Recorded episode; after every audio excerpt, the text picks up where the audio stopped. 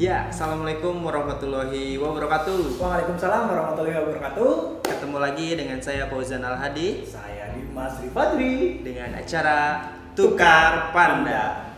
Ya, pada kesempatan kali ini kita akan kedatangan dua tamu.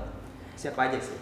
Hmm, yang satunya insya Allah dalam hal-hal kesehatan mental oke lah ya karena beberapa eh, ada artikel yang dia buat itu tembus nih sama eh, program kesehatan mental Ya, gitu. satu lagi adalah seorang penyintas atau gimana ya bisa didefinisikan menderita kesehatan mental. yang pernah mengalami Oh, ya, iya, lebih tepatnya lebih pernah mengalami. Hmm, Oke, eh, jangan lama-lama ya, kita langsung panggil aja. Inilah dia, saudara Raka dan Rashid. Tepuk tangan guys. gimana bang sehat bang Sehat. sehat bang Sehat. oke Ya, gimana perjalanan ke sini tadi? selama berhari-hari mungkin anjay Dua minggu. ngapain pak dua minggu pak Enggak, enggak. Persiapan. Dua bulan. Oh, dua bulan. Jadi kita itu di sini membahas tentang Hmm. yang namanya penyakit-penyakit mental nih, karena beberapa waktu lalu juga kita telah memperingati Hari Kesehatan Mental Iya. Sedunia. Iya. Jadi di sini ketika orang-orang sudah mengetahui bahwa ada Hari Kesehatan Mental Sedunia, orang-orang pun eh, di luar psikologi tentunya lebih aware Ah, terhadap. Setuju isu sih. kesehatan mental ini. Jadi sekarang memang anak-anak, anak-anak atau orang-orang bahkan di luar psikologi emang Ya. sekarang lebih aware gitu ya, lebih peduli Iya. tentang apa itu eh, kesehatan mental. Iya. Nah, mungkin eh, langsung saja ya. Kesehatan mental itu sendiri apa sih? Eh, jadi eh, di sini saya mengutip juga ya dari buku Majab ketiga. Eh, di situ sudah dijelaskan mengenai kesehatan mental maupun eh, penyakit-penyakit mental. Jadi eh, kesehatan mental atau eh, di sini lebih kepada penyakit mentalnya ya. Menurut Maslow, penyakit defisiensi. Jadi ketidakmampuan individu mengena- mengenali serta memuaskan kebutuhan-kebutuhannya. Nah, dari hasil penelitian Maslow itu selama 12 tahun menunjukkan bahwa yang tadi penyakit mental itu bisa dikatakan neurotis. Neurotis ini sebagian besar berkaitan dengan kebutuhan rasa aman, rasa akan hubungan dengan orang lain, keluarga, lalu kebutuhan, penghargaan terhadap dirinya, penerimaan, serta rasa yang memiliki dan dimiliki yang tidak terpuaskan. Jadi eh, hal-hal tersebut eh, ketika eh, tidak bisa tercapai itu bisa menyebabkan penyakit mental. Itu menurut Maslow. Oh, jadi kalau menurut Maslow itu ada yang disebut dengan penyakit mental adalah kebutuhan-kebutuhan yang tidak terpenuhi gitu. Iya, betul. Oke. Jadi kalau kita bisa dibilang bahwa Abraham Abraham Maslow itu termasuk dalam aliran humanistik ya yang kita tahu. Betul. Jadi eh, kalau kita boleh tahu eh, apa sih perbedaan dari konsepsi humanistik menurut Maslow ini sendiri Hmm. dengan mungkin menurut Freud yang dikenal sebagai bapak psikologi dan Psikoanalisis oh iya tentunya. psikoanalisis heeh. Hmm. dan dari pandangan-pandangan kayak apa sih eh, behavioristik mungkin itu gimana Iya. sih perbedaannya? Jadi eh, menurut Freud sendiri kan eh, apa bahwa se apa mental seseorang itu dibentuk karena agresi lalu ada pengalaman masa lalu dan juga eh, beberapa menyinggung seks ya gitu itu menurut Freud kan nah di sini eh, menurut Maslow jadi eh, Maslow tuh mengkritik gitu arti-arti semacam itu kritik Maslow ini menghadirkan teori yaitu bahwa Maslow berpendapat menyatakan bahwa individu cenderung berkonsentrasi pada konsep aktualisasi diri. Jadi eh, apa yang orang itu lakukan yaitu atas dasar keinginan dia sendiri tanpa ada kaitan dengan seks, agresi dan masa lalu gitu. Itu emang pure eh, apa namanya? pribadi itu sendiri untuk mencapai apa yang dia inginkan, apa yang dia ingin aktualisasikan gitu. Oke, jadi eh, jika tadi seperti itu, lalu orang-orang yang bagaimana sih yang bisa dikatakan sebagai orang yang sehat mental itu kayak gimana sih? Nah, gimana nih Bang Rasid? Gimana nih? Kalau yang berdasarkan tadi ya Bapak atau Saudara Raka bilang berdasarkan buku mazhab ketiga dan saya pun pernah baca buku tersebut. Nah, di situ mengatakan bahwa individu yang sehat mental itu seperti ya dia tuh udah nggak khawatir lagi sama kekhawatiran atau kecemasan yang sedang dialami. Dia sudah fokus sama realita kehidupannya dan dia sudah mampu untuk menghadapi realita kehidupannya tersebut. Entah itu beban pekerjaan, beban ya apa pun beban kehidupannya, dia sudah mampu untuk mengatasi itu. Seperti itu. Nah, emang apa sih akibatnya ketika seseorang individu itu sudah apa atau tidak mampu memandang hidupnya itu secara re- realistis itu gimana sih? Apa sih akibatnya? gitu? Hmm, biasanya sih eh, orang itu ya eh, meskipun mateng secara fisik dia eh, apa hampir bisa dikatakan hampir sempurna secara fisik tapi belum tentu secara mental dia matang gitu. Oh, jadi tidak Jadi ah ya? gitu. Jadi nggak nggak melulu orang yang bisa katakan good looking lah. Nah, good looking. Kalau sekarang kan lagi good looking, Iya. belum tentu eh, punya apa namanya eh, mental yang sehat gitu. Oh, jadi Jadi nggak menentukan gitu. bahwa orang good looking pun belum tentu sehat Ya, ya. betul. Begitupun juga sebaliknya. Begitu sebaliknya. Orang-orang yang eh, tampil dengan amburadul belum tentu dia tuh mentalnya nggak sehat Betul. juga. Nah, untuk metode mengembangkan atau cara metode yang gitu untuk berhubungan dengan orang lain, mereka tahu nggak sih eh, kalau mereka tuh melakukan pola-pola tersebut gitu. ya eh, sematuan yang saya baca dalam buku Majab ketiga ini mereka tuh setengah sadar gitu setengah sadar atau eh, kalau hal-hal yang apa yang dilakukan tersebut akibat dari kesalahan mereka sendiri nah jadi eh, atas dasar itu itulah yang bisa jadi eh, penyakit mental atau misalnya yang bisa dikatakan neurotis gitu. Dari situ ketika dia nggak sadar nah neurotis kecil itu eh, muncul gitu. Dari kecil kecil kecil bisa jadi besar gitu. Itu bisa jadi bola salju nantinya gitu. Oke. Itu kan jadi yang itu yang dibahas tentang neurotis gitu ya. ya Jadi kalau orang-orang ketika sebaliknya nih, gimana sih ketika orang-orang itu bisa memandang diri dirinya itu secara realistis atau gimana sih orang yang sehat mental itu kalau menurut si menurut si teori Maslow ini? Ya, jadi kalau bagi orang-orang yang sehat mental ya, jadi dia tuh sudah matang dirinya tuh. Balik lagi dari apa yang tadi saya sebutkan, jadi dia tuh memandang kehidupan ini ya sesuai dengan apa adanya gitu. Jadi dia sudah tidak khawatir lagi dengan masalah-masalah yang ia hadapi.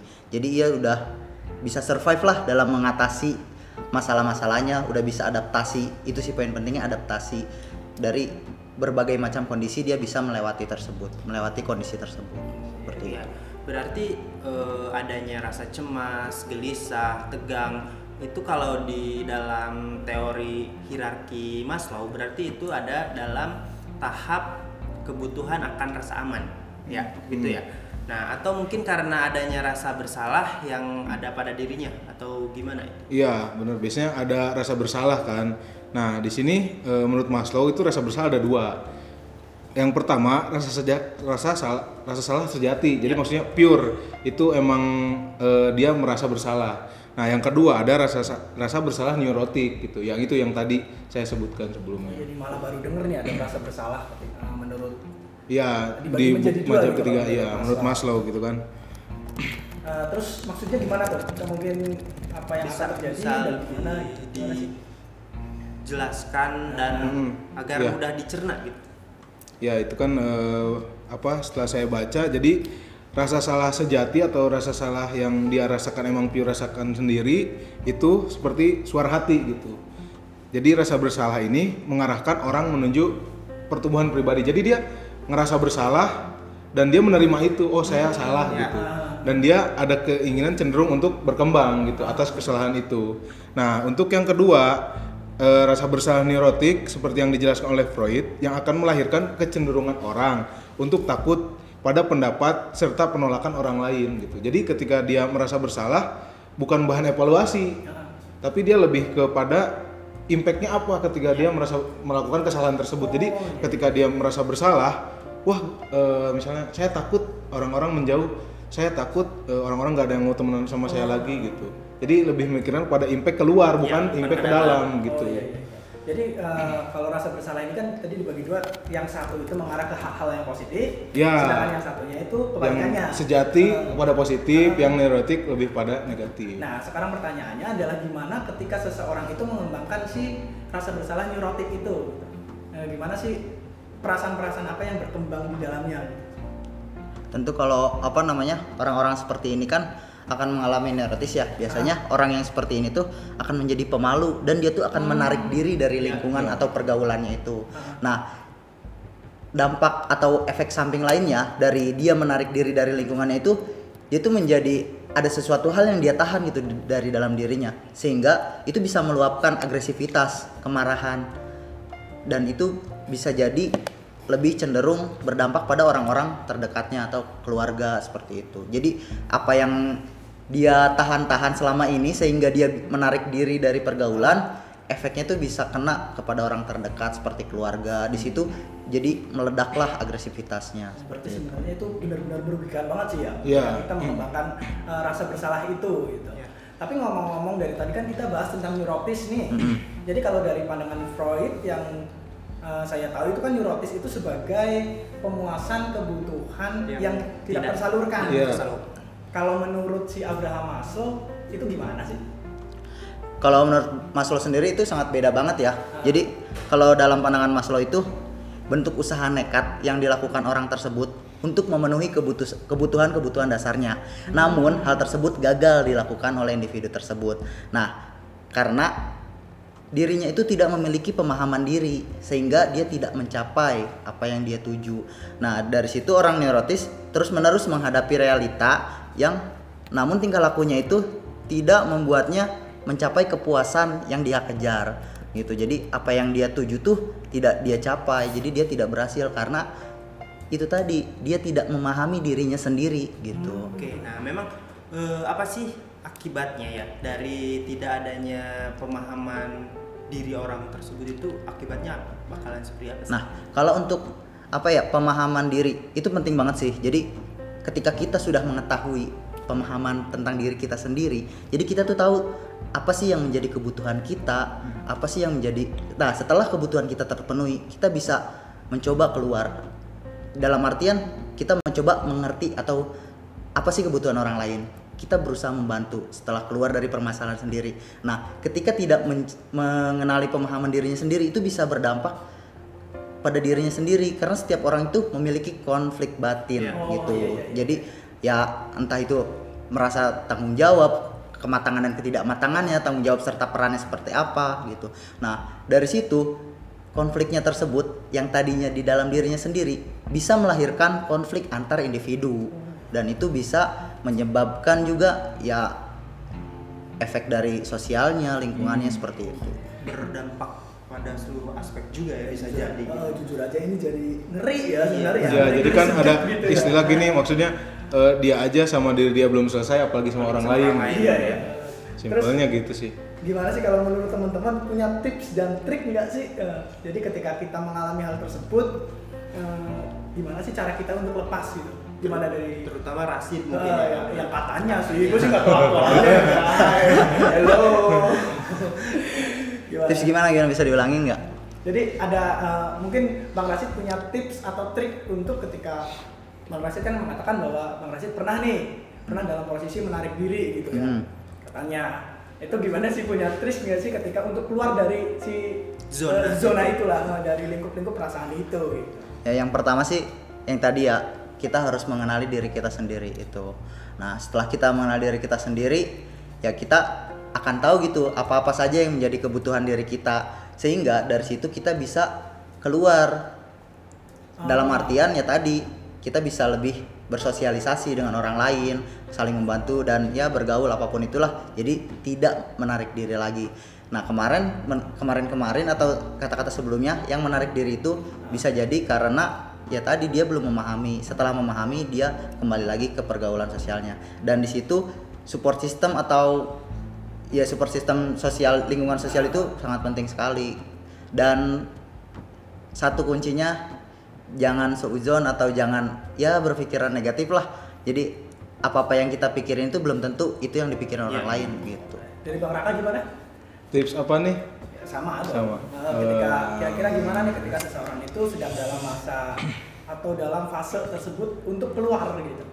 Ada tips dan trik nggak sih?